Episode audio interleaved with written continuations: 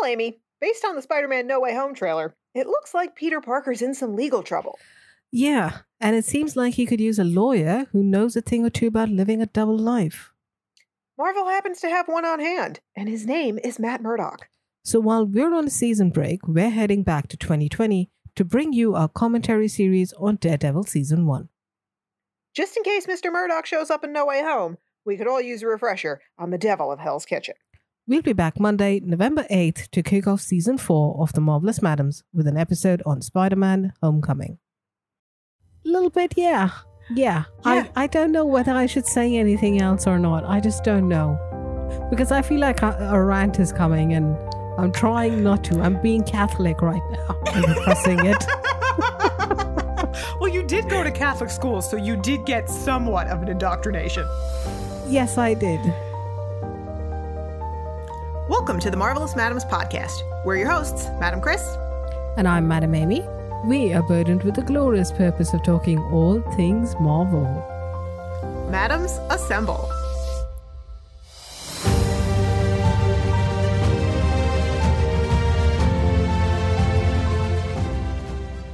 We have made it. Daredevil season one, the finale. Yes. But we open on a bit of a somber note. A bit of a somber note. Well, that's an understatement. Poor Ben in the ground thinks it's a little more than somber. That's true. Yes. And this is one of those things where Fisk didn't bother. He didn't need to cover this up. This was a message, you know? So everybody standing around that grave knows Ben was brutally murdered. You know, other than Ben's wife, do you know who I feel the most sorry for at this funeral? Uh, certainly someone I'm not expecting. Ben's boss. Ah. Yeah. That dude is going to feel guilty till the day he dies because now he knows unequivocally, oh fuck, Ben was right. yeah. And the last thing they probably spoke about was how was that Ben was fired. Right. So he is going to carry this for the rest of his life. Yeah. I think someone's going to develop a drinking problem. That's generally the way his type would go. The old hard bitten, crusty newsman. Okay. You know? Overall, I think the alcohol flows rather freely on the show. Yes, it does. Uh, what did you think of Matt's? I'm just going to call him Matt's priest performing the Hmm. funeral service. I think they decided to get him because he's the only priest that we've seen on the show. But besides that, it kind of probably hints to the fact that that Matt and Karen were the ones who arranged everything. Oh, that could be because obviously Ben's wife wouldn't be capable of doing that. So Karen could have stepped up and then asked Matt and Foggy, hey, can you help me out here? Okay, that makes sense. What were you thinking? I don't know. That's it was kind of bugging me actually. Okay. So I'm glad that you had a way to make sense of it. I can believe that. Okay. And Karen here, oh, I'm so torn about how I feel Yeah, me too. because she was trying to do good so hard, so badly. And Ben also came to love her, I think, like a daughter. hmm And I think she loved him. But at the same time, guess what, Karen? He's in the ground because of you. Yeah. And she knows that. Yeah. So I can only feel so sorry for her. If it weren't for the stunt she pulled, he'd be alive. Yeah, but the point here isn't to feel sorry for her. True. What I didn't appreciate was the fact that she went and just blabbed all of this to his wife, his grieving yeah. wife. Yeah, that was unnecessary and selfish. Extremely selfish. And the ridiculousness this is something that happens a lot on TV. This scene had me rolling my eyes, not just the Karen bit, but even a little bit ahead with Matt. Karen goes and tells a grieving widow that it's my fault. Any other normal human being would tell you, fuck off, get out of here. But this grieving widow is actually pacifying one of our main protagonists and making her feel better. It's ridiculous. It isn't, though, because what you have to remember is she doesn't know. The wife doesn't know what Karen did. All she knows is that Ben was on a hot story. She doesn't know the details. She doesn't. But I'm not talking about whether the wife is right or wrong. I'm talking about this trope of the protagonist is always told it's not your fault by someone who is far more closer and far more affected by some tragedy. Okay. It happens a lot. Okay. You have a point, but I think it's a little less impactful here because the wife doesn't know and might be thinking that this girl's just taking on too much. Yeah, possibly. But she's also kind of taking away the blame from her in a way by saying that Ben has never been pushed to do anything he didn't want to. It's in a way telling us, the viewers, that Karen has been absolved. See, I didn't take it that way because the wife doesn't know. I think it would be a different conversation if she did. Honestly. I think I think there here here's the thing. I think there's also a certain amount of pride here for Ben's wife. She loved who he was. And in her mind, because she doesn't know the details, he died for the truth. He died doing what he loves. So I think there's a certain amount of pride in that. That's fair. And I would agree with you that she doesn't know everything, so so she isn't taking away from Karen's guilt. The problem is we know she has a history of dementia. And in this particular scene, she is absolutely perfectly lucid. That is unusual it comes and goes, and we also don't know what's causing the dementia. Remember, we had this conversation a few episodes back. We don't know if it's Alzheimer's. We don't know if it's something else. I think they leave it intentionally vague. Yes, but in this case, they intentionally in- intentionally ensured that she is lucid. Yeah, well, I mean, she could either be lucid or not lucid. It's a 50 50, so. But in the past, whenever we've seen her, it comes and goes. And this time, it did not go. Yeah, that's true. And you'd think at a stressful moment, it would you know, affect her even more. Yeah, it's not the best writing. It's it's not the best writing we've ever seen on this show by True. by a long shot. True.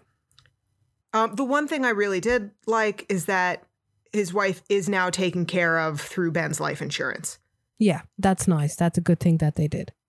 We know enough about Ben to know that he would be okay with dying if it meant having her taken care of. Yes, that's true. The priest asks Matt how he's holding up. And do you remember what Matt says? Like a good Catholic boy. Oh, that just went right through me. right fucking through me. Okay. And the priest gets it. He's like, huh, that bad, huh? Great line. yeah. So why did it go through you? Well, Listeners, if you ever want a good comedic primer on how Catholic people work, I suggest check out, if you're not familiar with him already, check out stand up comic John Mulaney. He's fantastic. And John is going through some tough times at the moment, so we wish him the, all the best in his recovery. You will learn the, the culture of the Catholics, which is bury it down, bury it, bury it, bury it, bury it, bury it until you die. until you die of heart failure because all of that emotion that you are suppressing is just surrounding your heart and just squeezing it year after year after year until you just die in your sleep. That would be a peaceful way to go. It's the lead up that's the problem. That's true. the decades of misery. and again, Matt here he takes on the weight of the world, which is a noble thing, yes. But what he doesn't see is the arrogance in this. Thank you. Because I was worried that I was going to sound very attacky in the first half no. of this episode. I was rolling my eyes. Yeah. He acts like he's the only person capable of doing good, of doing something. Yeah. Like he's the only person who has a problem with corruption and wants to change things. And in that that way, Daredevil is a very isolated show. Do you get what I mean? No.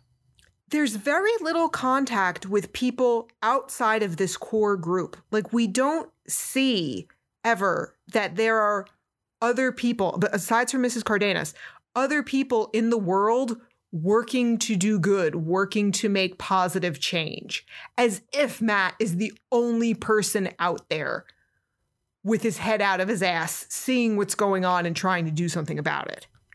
I think that's the point, at least in this particular season, is because people are blind. A, we first didn't know any, nobody knew anything about Fisk.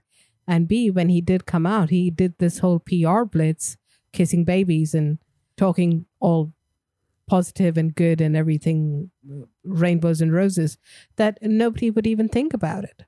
Yeah, well, I guess it's also just the comic book world of acting like there's no other evil besides Fisk out there. Like it's Yeah. all him. Like, you know? Yeah. Yeah, that I agree. And Karen is also just a train wreck. She can't go home anymore. She's having Yeah. nightmares. hmm Again, where are the Rolaids? More than Rolaids, I think they need a good therapist. They should have one on speed dial. They should. And you know what? It's okay now. Karen can have a therapist because she's already committed the murder. So the therapist isn't obligated to say anything because it's already happened. And Karen is just killing me. She comes so close to telling Matt several Yeah. times. Yeah, yeah. And I can feel it. Yeah, she wants to say it. She wants to get it out, but she knows she can't. Yeah, Deborah Ann Woll is so good in this episode. Yeah, she is. You know, she does it so well. I think we've all been there that we've had a secret that we're dying to tell somebody, but we know that it's a bad idea and we're Yeah. torn about it. And that just comes through so well in her performance. Yeah, true. And not only is she dealing with that struggle, but she's also dealing with absolute fucking terror that Fisk is going to find out about her. Yeah. And she hasn't told either Matt or Foggy that she was the one who took Ben to meet Fisk's mother, and that is why he's dead. Right. Right. So it's guilt on top of fear, on top of anger. It's just all swirling around. I wouldn't want to be her. I give her a lot of credit for keeping calm, though, because if I were her in this situation, I would just probably be belching from the acid indigestion. like I would, I would look pregnant from the stress bloat.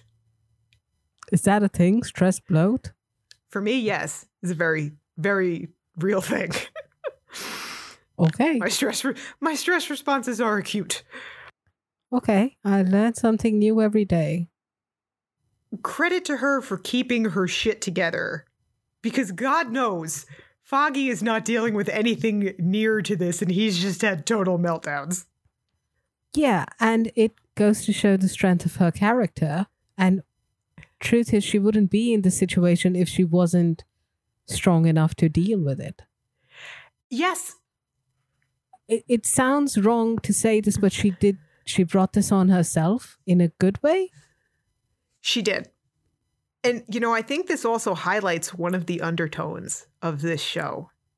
At every turn, I think Mhm. anyway, the women are stronger than the men. Oh, absolutely. at every turn, every character. This show is a real testament to female strength and empowerment, Yeah. whether for better or for worse. Vanessa, Not going there. did you think I wasn't going to slip that in there? Not going there. Come on. so while Karen and Matt are doing this little dance, uh, we head over to Fisk and Vanessa, where he is looking over some numbers. Yeah. And she is still recuperating. Yeah. It's these numbers, though, that are the real problem right now. Yeah. They're not quite adding up. Yep. But Owlsley, of course, assures Fisk everything is in order. Don't worry your pretty little head. Pretty giant head. But when Fisk pushes a little bit further, he just blurts it all out. Mm-hmm. Yeah, I didn't know that uh, Bob Gunton could tap dance, but apparently he can.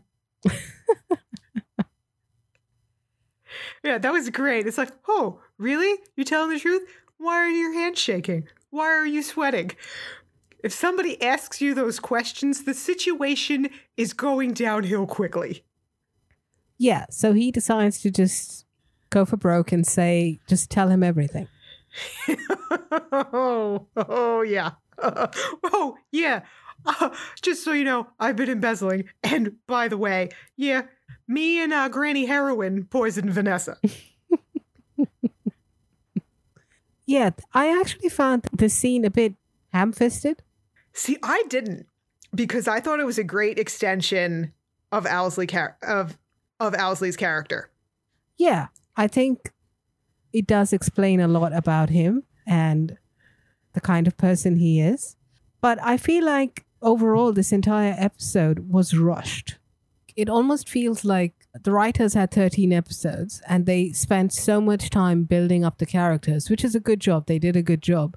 But Yes. by the time they reached episode 13, they went, oh, fuck, we need to actually, you know, tie up all the loose ends and end this entire plot point. So this episode is just rapid fire, getting everything cleared up.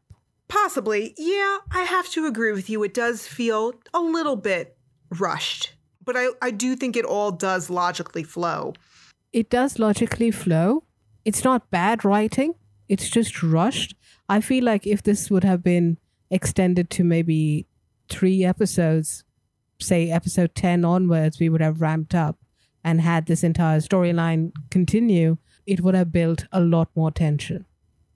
Mm, maybe. was just too condensed. Oh, there was still plenty of tension for me. you know, I think Owlsley would have been okay. I think maybe, just maybe, he could have had enough time to get out of Fisk's clutches if he hadn't started rubbing it in. Yeah, and that is his hubris. That's he's always had that flaw. He has. Yeah, he thinks he's got Fisk by the balls here. There's no way Fisk can take him out. Oh, yeah, you know, Vanessa, by the way, yeah, she was the target all along. We just wanted to nudge you back on track. Right. And now, now I'm going to take half your money and I'm just going to walk away. I'm sitting there like, dude, you're not the fucking Joker. This is not going to end well for you. No. But it's his own ego that makes him think that he can get away with it. It's foolproof. If he hadn't told Fisk about Vanessa and trying to poison her, he probably would have gotten away with it. Maybe. I don't know. But he also thinks he has insurance with Detective Hoffman. Yeah. Turns out Owlsley had scooped him up and paid him off to be his insurance policy of sorts and go to the feds if anything should happen to him. So he's doing these 24 hour check ins. Right. The fact that he's doing that means that he was afraid that something was going to go wrong, which begs the question why didn't he just leave? When Gao left, he could have left, Money, taken the money, and gone. ego. I think part of him wanted to have this showdown. Part of him wanted to tell Fisk, look how much smarter I am than you. Look how we took you down. Look how right we were. That, and I also think it's his ego in another way, like, I'm better than you. Yes. Yeah. You're a thug. Yeah, I know who you really are. You're just a poor kid from Hell's Kitchen.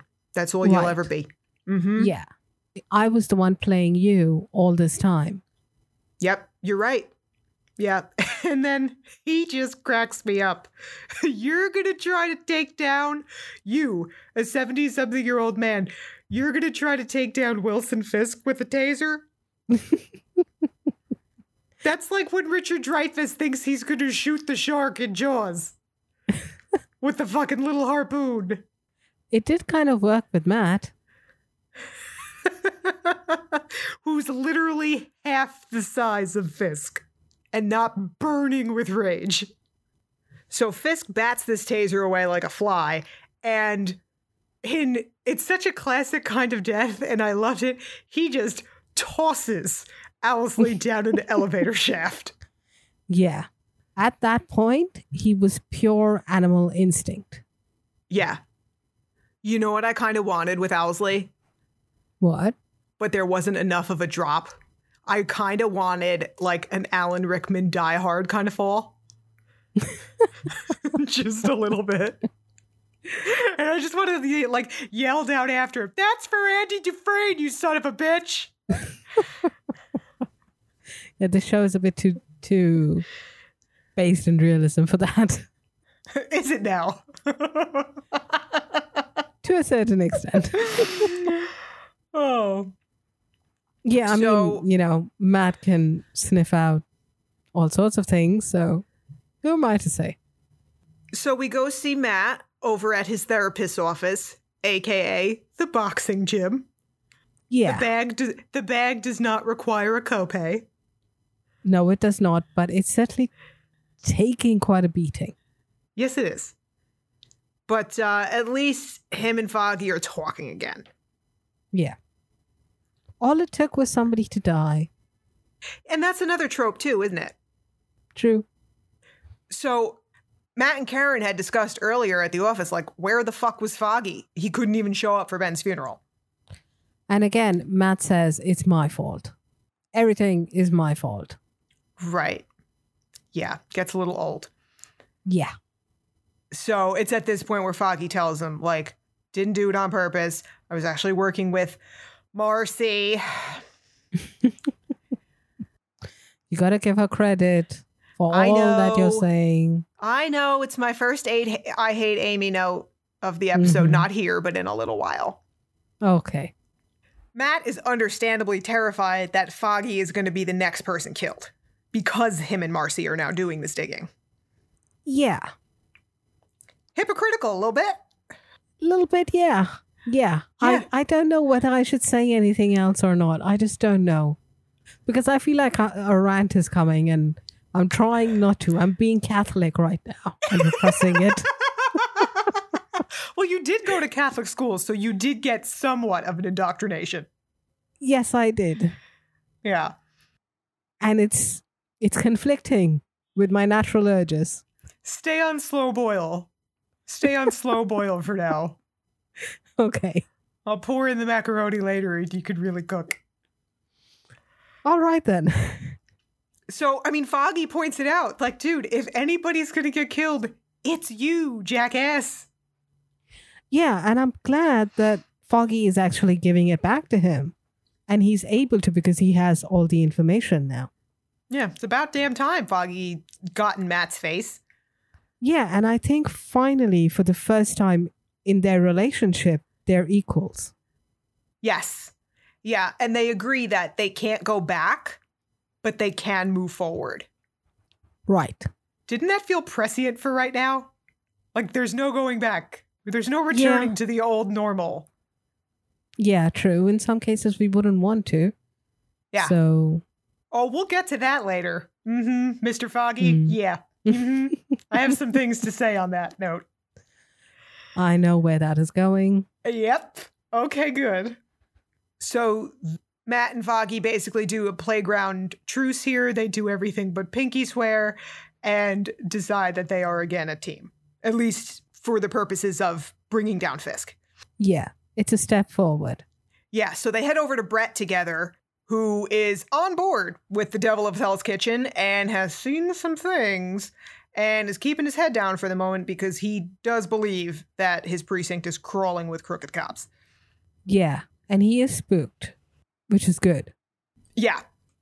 Because it puts him on on guard. Yeah. Because, you know, it's a sad thing when a cop has to be on guard within his own precinct. That's Yeah, a sad that's state of affairs. Yeah. So while they're talking with him, Matt overhears some of said crooked cops that Fisk is looking for Hoffman. Right. And they obviously need to find him first. Yeah, they do. And this time, Foggy actually knows that Matt is trying to overhear. Yeah, and can I just say the one cop that kind of is the face of the uh, corrupt cops in this episode, Right. He is this like very stereotypical Super Mario Italian fat cop. you know, they Yeah. always shows always like to give people what they think New Yorkers are like. You know, just gotta I think it goes hand in hand. On one side, you expect a certain look for a certain type of character. And on the other hand, television shows and movies purposely cast those kind of people as a shorthand to tell you this is X type of character and this That's is what you should expect. Very good point. Now, we've said we've had some problems with this episode, but god damn was it good to see Matt, Foggy, and Karen all back at the office together. Yeah, that was very good. It Oh, it felt like a weight was lifted. yes, it was cathartic. Yeah. And especially Karen, she's so happy. And I realized just how attached she got to them so quickly. Yeah, because she doesn't have anyone else. She doesn't have a life. Right, which leads me to ask the question again who the fuck is Karen Page? We will get to know sometime in the future. And that'll happen whenever we cover season two of Daredevil, which I have zero recollection of, though I know I saw. And as to when we'll be covering that, people, we have absolutely no idea as we are slaves to Marvel's Disney Plus and theatrical release schedule. Right. Yes. But yeah, she is very happy. She's kind of like the kid who managed to get her parents back together after the divorce.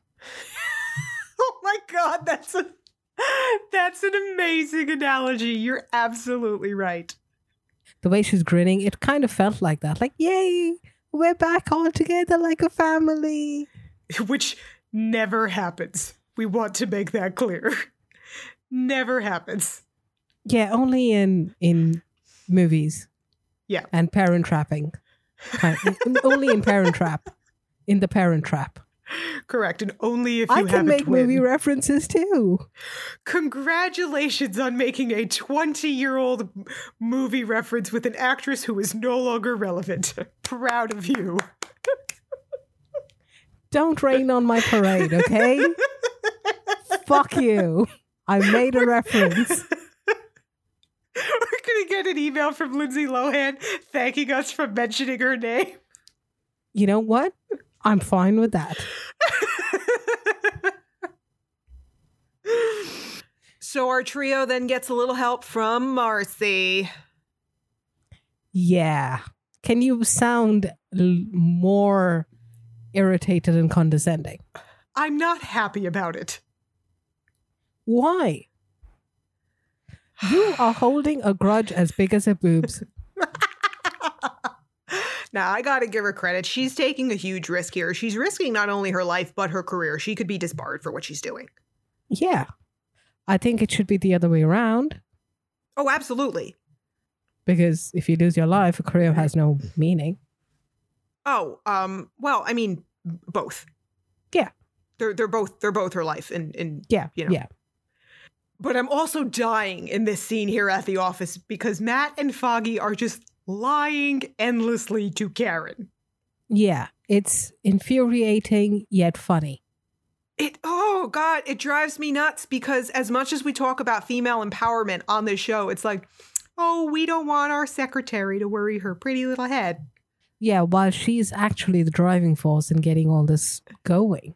Yeah, Let's be honest, if it weren't for Karen, Matt wouldn't know the bigger picture. He'd still be beating up people on the streets. you're absolutely right. She has a right to know. Yeah. Karen was the one who found this property where the where he was being held. Yeah, she does like all the legwork. Yeah. All the discoveries have been coming from her. And the best part is she's not even being paid for this. Right. It's not like they can even give her a bonus. Yeah, what are they going to give her a bonus? A dollar? Avocados. Lots of them. Yeah, that would work. So, unfortunately for Detective Hoffman, he has been discovered. Yes, it was a bit of a race of who would get him first. Yeah. So ba- Fisk basically sends what I like to call a dirty cop kill squad to take this guy out. Yeah. And I thought this was a great scene here of we don't see what's going on. All we see is this close up on Hoffman's face. He's just flinching and getting covered in blood. It was visceral. Yeah, it was very well done. And each time uh, a gun would go off, he just flinched, thinking, this is it, this is it. Till he finally opens his eyes and sees all the cops are dead, or at least unconscious, and Matt's the only one standing there. Yeah, he got there in time and oh god, does he look good. Matt gives Hoffman an ultimatum here. He's got two choices. Die a slow, painful death at my hands, or go turn yourself into Brett Mahoney. And he finally does the right thing and he goes to the cops and he turns himself in. Yep. Covered in blood still. Yeah, that's how freaked out he was. Yeah, that made quite the statement at the precinct, didn't it? True, it surely would get anyone's attention. So as soon as he turns himself in, he calls Nelson and Murdock to come represent him as he makes his statement against Fisk, and they are now the ones working out his deal. The guy playing Hoffman, I think, did a great job here. He's more tired than scared at this point.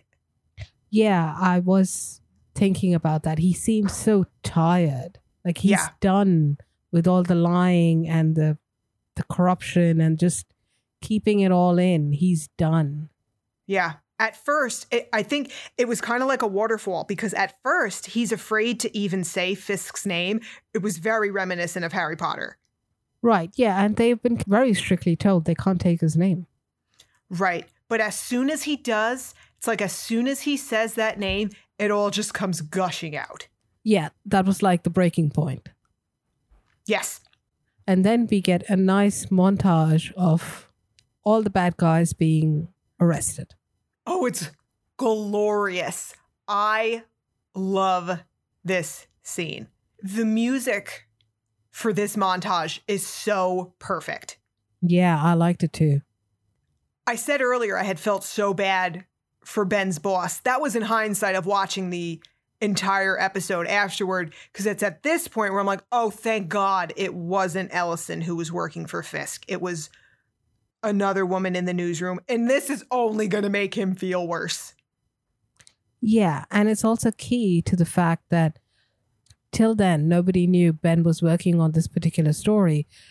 If Ben hadn't gone screaming behind the editor and talking about this whole plot that he has, that lady was sitting there while the screaming match was going on. She wouldn't have known and she wouldn't have told Fisk. This is true. Yep. So we see a number of Fisk's people being taken into custody, including the head of Landman and Zack. Marcy's watching her boss being arrested from her car. Yeah. And she has this tentative smile. In my defense, I have in my notes, good girl, Marcy, you have a soul again. And then my favorite one is the senator being arrested. I do love a good politician arrest. And I can only hope we see something like this in real life soon for a certain senator whose name rhymes with bitch. and this is all happening on live TV. So Vanessa's watching every bit of this. And she's scared. Well, she should be. Yeah. But this is something that I was wondering. Why wouldn't the FBI first go and arrest Fisk and then get the lackeys? If they're doing this on live TV and everyone already knows what's happening, they're giving Fisk a way out. The ego of the FBI knows no bounds. This is exactly the kind of thing they would do for publicity. Do the perp walks on live TV and just figuring they're going to have Fisk's building surrounded. He's got no way out. Put it this way this would have all been happening simultaneously. Yeah. So it's not like they're giving him a half an hour heads up. They would be converging on all of them simultaneously. Yeah, true. He's probably he's probably just the most physically insulated. Hmm. So that's why it takes a little longer. And because Hmm. it's a TV show and we want to save the best for last. Yeah, Can't deny that. And now we get to the most non romantic proposal in the history of proposals. It may be non romantic in the traditional sense, but it certainly had feeling and punch. It did, but I'm also a little bit cynical about it. I know you're going to argue with me about this.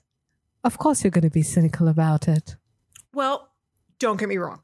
I do believe he loves her with all of his heart, all of the heart he allows himself to use. Yes, 100%. He cares about her more than anything in the world. But there's also a little bit of marry me, I love you, and because if we're married, you can't be compelled to testify against me in court. But they aren't married. He just proposed. Not yet, but at this point, we don't know when they're going to get married, and trials take a long time. Yeah, true. I think it's just a way of him telling her that I love you, this is serious, and I'm not going to give up no matter what happens. Yes, that's true. And there is nothing for her to testify about. She's not involved in any way. She knows nothing. She just knows Oh. vague, vaguely stuff. Oh, a good prosecutor could implicate her or use her as leverage against him. which he does in a different way. So, as all this is happening, as Fisk is being pulled from Vanessa, being taken out, Fisk is just drowning in humiliation as he's pulled out of here. Yeah, he is. And it's very cathartic to see. hmm But at the same time, I'm afraid for the cops because I'm like, um, you guys don't know what he's like when he gets embarrassed. I think they find out pretty soon. Yeah, yeah. I would rather see the Hulk angry than Fisk embarrassed. I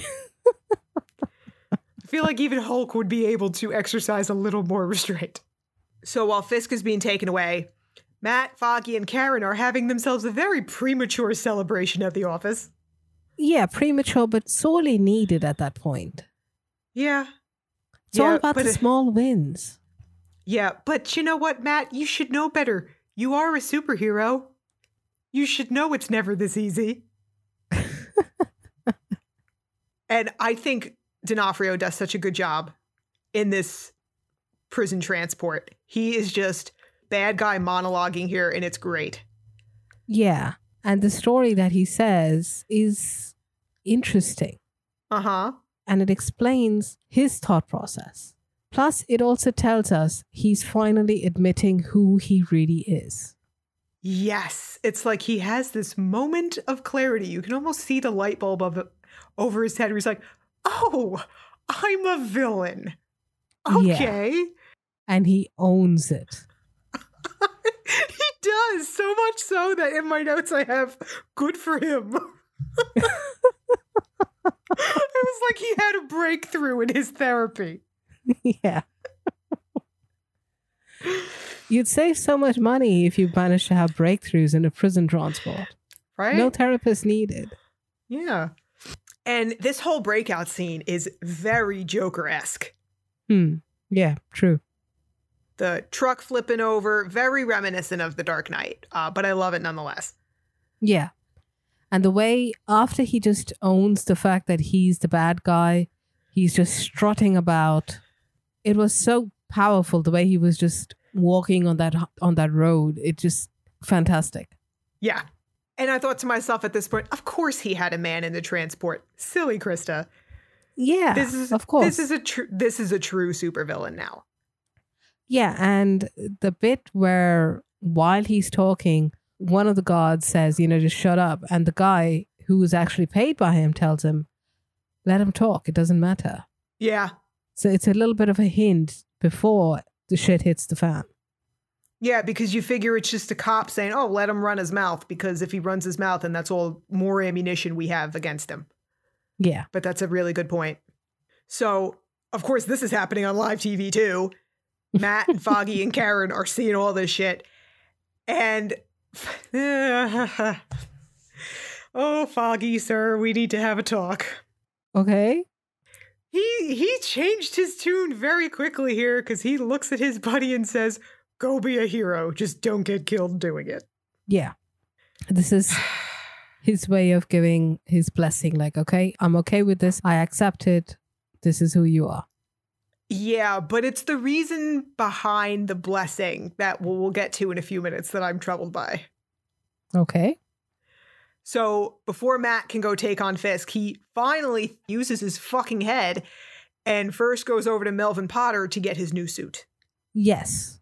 I have a confession to make. Go ahead. I don't like the red suit. Why? I don't like the Daredevil suit. I don't like the mask. I think it's ugly. And I prefer the black ninja outfit because, hmm, I think it does a lot more for him than the suit. That's, just why you don't like it. Yeah. Yeah. Oh, not for any good reason.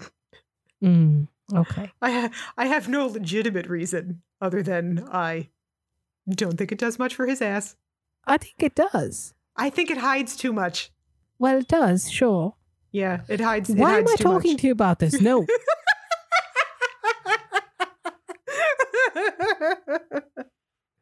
I'm not discussing this. I'm not falling to your level. No. okay. I like the suit. And I have to say, Melvin has a better grasp on branding than Matt does. I knew that was coming. It was inevitable. Yeah. And you have to admit, the suit makes a statement. Oh, it does. It's very well done. Yeah, it is. It, it protects him because if it were just that latex black stuff that he was wearing all this time, in the final fight, he would have been mincemeat. Absolutely.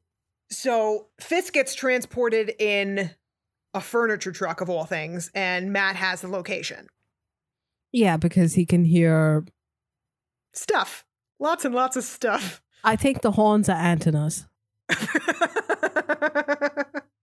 Because how else? Like, how do you know across the city? Like, how could he just be standing on one rooftop and get it?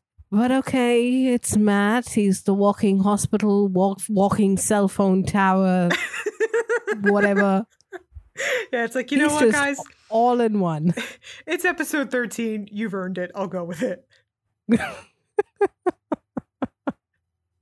so Matt takes out the driver, flips this truck all a la Dark Knight again, and uh, Fisk is knocked around a little bit Yeah. for sure. And then, oh snap, meet Daredevil. Well, hello there, sir. And he's a bit disoriented because Mhm. he sees this guy in this brand spanking new red costume and he says, You. Yep. So, what happened to all the black? And when Fisk sees him, he just loses it. He's almost pouting like a little kid here. Yeah, he's throwing a temper tantrum. He is because he wants what he wants and he wants it now. This is like a dark JG Wentworth commercial. He wants what he wants and he wants it now. But Matt is much more prepared this time. Yeah, he is. But he still gets pummeled quite a bit. Well, that's the thing. Fisk obviously isn't the trained fighter that Matt is, but he can still throw down. Yeah, He is literally twice the size of Matt.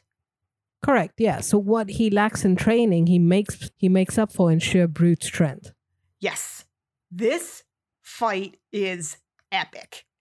I, I found myself wondering, I was like, did D'Onofrio really pick up Charlie Cox like that? Even if he didn't, I bet he could. That's how believable Fisk is in his rage and in this strength that I found myself really wondering. Like, there's probably wire work, but still, I think he would absolutely have the ability to Bane style pick him up like that. That's a wrestling move. Hmm. Yeah. And then he takes those metal poles, I suppose. I just beats him with it. Yeah. Oh, that was rough. Even though I know the hero's gonna win this, I'm still like, God, get up, Matt. Come on. And the suit saved his life over there, otherwise he would have been done. It certainly did. So finally, Matt is able to just knock Fisk the fuck out, subdue him. And that's when Brett shows up. Yeah, just in time. Now, I gotta tell you, this is really where they're pushing me. Okay. Him and Brett go way back, right? Right. You're gonna tell me he doesn't recognize Matt's voice? Come on, people. I can only take so much. doesn't that even apply to everyone else he's ever spoken to? Even more so, but even more so with Brett because they go way back, because they've known each other for so long. Like, come on, my suspension bridge of disbelief is about to break. I already gave the example with Henry Cavill. And they've already alluded to the fact that people will not assume a blind guy is a vigilante superhero. Yeah, yeah, yeah. Still, it's a tough one to swallow. Yeah, and I don't think he could see him very clearly at this point. The suit, this new suit definitely hides his face more. Yes, it does. I think that's also another reason I don't like it. I know it I know it's necessary. Ignoring that. and I think he does modulate his voice a little bit. oh, it sounds the same to me. Just a, just a tad. Nah, Christian Bale he is not. And I'm glad because Christian Christian Bale, though he is my preferred Batman, he does sound absolutely ridiculous in the Nolan movies. They all sound ridiculous. Are you about to start a fight with me about the Joker? No, I'm talking about the Batmans. Oh, okay. I was oh god, that was a mini stroke. All right. so Vanessa is left high and dry at the helicopter without Fisk. Yeah. And they get the news that he was arrested and she leaves. But that you're so excited, I'll let you say it. She puts the ring on. Just in case anyone's wondering, that's what an eye roll sounds like. Why the eye roll? Because I hate you.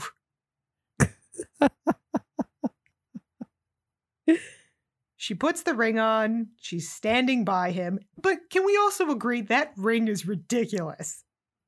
Like you'd put it on e- irrespective. No, I mean, like, the size of that ring is insane. Like, I would have to take that off to write a letter. I would have to take it off to brush my hair. It's a little ostentatious, is what I'm saying. Even more so. Like, obviously, he's got money. He can afford a good ring, but Jesus. That's the point, that it's a statement. So the next day, Matt and Foggy and Karen are outside the office looking at the paper. Yeah, and there's a nice, helpful sketch of Matt there with his new costume. Yep. I do appreciate the effort in the branding. Brett did a good job giving the sketch artist a good uh, description. He did. Now, here's where I have a problem with Mr. Foggy. Because, see, I hear it. I'm glad you feel the same way because, my, how he's changed his tune. Yeah, He, um, at some point in the last day or so, Foggy devolved into an eight year old boy who now thinks it's the coolest thing in the world that his best friend's a superhero. Are you sure we're not watching Shazam at this point? I was just thinking about it. Mm hmm. Damn it, this could have been my second reference for this episode, and you took it away from me. Think faster on your feet, partner. I'm showing you the finger. Literally, what I have in my notes here men. I just want to smack him in the face. I think the appropriate appropriate term is boys because he's Yes. behaving like a boy. Absolutely. It's like, oh, he's super proud now. It kind of reminded me actually a little bit of when Steve goes and rescues all the POWs in the first Captain America and comes back with Bucky, and Bucky looks at him with that pride on his face. Only it's healthy in that movie, not so much here. but point is, it looks like these two are going to be okay. Yeah. The season ends on a relatively positive note. Yes, because they are once again Nelson and Murdock, avocados at law. Yeah. They finally get the sign up. Yes. We also should mention here, though, just a little note. Yeah, they still don't know that Karen killed Wesley and is a murderer and is carrying that on her conscience. Hence the relatively good note. And then we see Fisk in his prison cell, in his prison garb, staring at the wall. Yeah. Kind of like a full circle moment for him. A fate worse than death kind of thing. At least for the moment. Yeah. Because we know now we haven't seen the last of Wilson Fisk. No, we have not, most certainly. And I'm glad for it. Absolutely. And the last thing we see is Matt watching over his city and hearing all kinds of stuff. I'm telling you, those horns are antennas. and that concludes our full commentary series on Daredevil season one. How do you feel after three months, partner? Tired.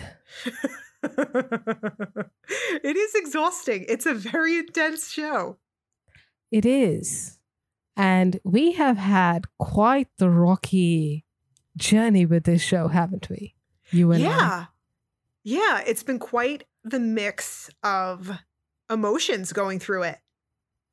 Yes, I think we have learned a lot about each other, including the fact that I need to stay away from you at any kind of Comic Con. And I need to interview any prospective partners you ever have. They deserve to be warned. Interview may not be the right term. so, before we sign off today, everybody, we do want to give you some important updates for the show. As of January 15th, when WandaVision premieres, we will officially be slaves to the Disney Plus release schedule. That said, since the Marvel shows will be dropping on Fridays, we are permanently moving our episode releases to Wednesdays. So if you don't see us on Mondays, don't worry, we haven't murdered each other. We're just gonna see you on Wednesday. Yet. so, our first episode discussing WandaVision will not be out next Monday, but next Wednesday, January 20th. So, that's going to be a great day all around. In the meantime, if you miss us, you can always reach us on Twitter or Instagram at Marvel Madams. Thanks to all you madams for joining us today. I'm Madam Chris. And I'm Madam Amy. And if you want an exclusive bonus episode about how we met and started the podcast, join our email list. Sign up on our website, themarvelousmadames.com, where Infinity Stones are a girl's best friend.